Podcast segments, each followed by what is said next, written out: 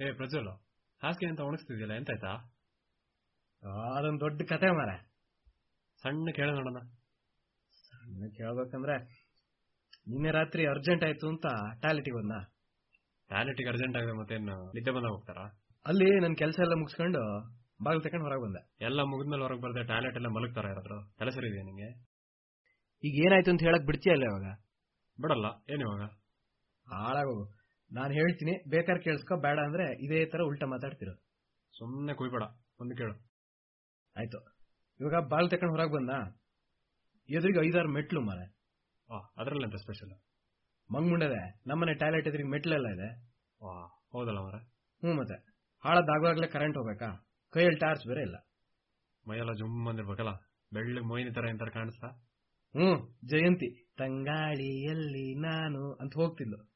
ಹೇಯ್ ಕೇಳ ಮುಂದೆ. ಆ ಮೆಟ್ಲು ಹಿಡಿದು ಕೆಳಗೋದೆ. ತಕ್ಷಣ ಆ ಮೆಟ್ಲು ಮೇಲ್ಗಡೆ ಏನೋ ಶಬ್ದ ಆಯ್ತು. ಏನು ಅಂತ ತಿರುಗೋದ್ರೊಳಗೆ ಚಕ್ ಅಂತ ಬೆಳಕು. ಚಕ್ ಅಂತ ಸೌಂಡ್ ಬಂತ ಅಥವಾ ಬೆಳಕು ಮಾತ್ರ ಬಂತ? ಶಬ್ದನೂ ಬಂತು ಮರ ಮೊದ್ಲು ಕರೆಂಟ್ ಬಂತು ಅಂತ ಅನ್ಕೊಂಡೆ. ನೋಡ್ರಿ ಕಣ್ ಬಿಡಕ್ಕೆ ಆಗ್ತಿಲ್ಲ. ಎಂಟತ್ ಲಾರಿ ಎದುರು ನಿಲ್ಸ್ಕೊಂಡು ಹೆಡ್ಲೈಟ್ ಆನ್ ಮಾಡಿರೋಷ್ಟು ಬೆಳಕು.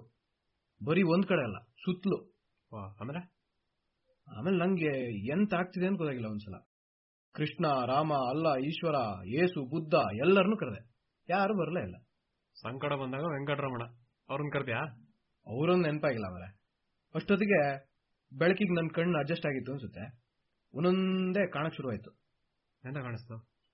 ಮೊದಲು ಸುತ್ತಲೂ ವೈರುಗಳು ಕಂಪ್ಯೂಟರ್ ತರದ್ದೇ ದೊಡ್ಡ ದೊಡ್ಡ ಮಿಷಿನ್ಗಳೆಲ್ಲ ಕಾಣ್ತು. ಓ ನಮ್ ರಜನಿಕಾಂತ್ ಮೂವಿ ತರ.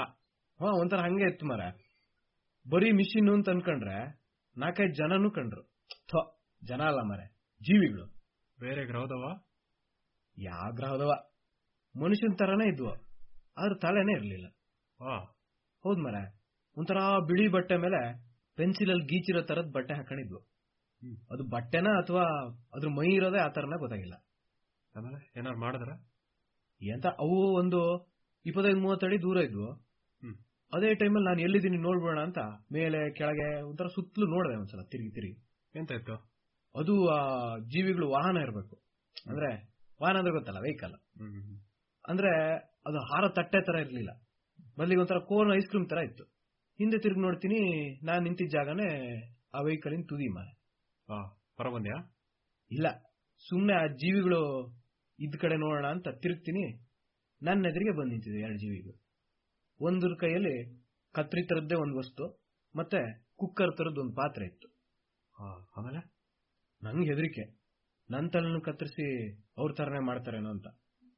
ಬರೀ ಕೈಯಲ್ಲಿ ನಿಂತಿದ್ದ ಜೀವಿ ಒಂದ್ ಕೈಯಲ್ಲಿ ನಾನು ಹಿಡ್ಕಂತು. ನಾನು ತಪ್ಪಿಸ್ಕೊಳಕ್ ಟ್ರೈ ಮಾಡ್ತೀನಿ ಆಗ್ತಾನೆ ಇಲ್ಲ.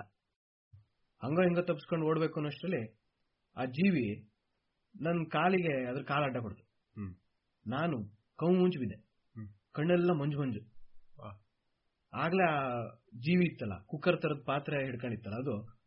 ಆ ಪಾತ್ರೆ ಒಳಗಿಂದ ಒದ್ದೆ ಒದ್ದೆ ಇರೋದಂತದೋ ತೆಗೆದು ಹ್ಮ್. ನನ್ ಮುಖಕ್ಕೆ ಹಚ್ಚಕ್ ಶುರು ಮಾಡ್ತು.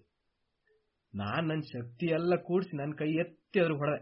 ನಮ್ಮ ನಮ್ಮನೆ ನಾಯಿ ಇಕು ಇಕು ಇಕು ಇಕು ಅಂತ ಓಡೋದು ಹಾಗಂದ್ರೆ ನೀ ಇಷ್ಟೋ ತನಕ ಹೇಳಿದಂತ ನೀ ಏನ್ ತಿಳ್ಕೊಂಡೆ ಅದೇ. ಅಥವಾ ಅದಕ್ಕೆ ನೀ ಹಾಸಿಗೆ ಒಣಗಿಸ್ತಾ ಇರೋದಿಲ್ಲಿ ಹುಚ್ಚವಿದೆಯಾ ಹಾಸಿಗೆಲೆ? ಈಗ ಅದೆಲ್ಲ ಇರ್ಲಿ. ಇವಾಗ ಮೊನ್ನೆ ನಾಸದವ್ರ ಅಂತ ಕಂಡು ಹಿಡಿದ್ರಂತಲ್ಲ ಮರ ಮಾಸ ಇದ್ರಲ್ಲಿ? ಮಾರ್ಸ್ ಎಂತದ್ದು? ಮಂಗಳಗ್ರಹ ಹಾ. ಅಲ್ಲಿ ನೀರಿದೆಯಂತಲ್ಲ.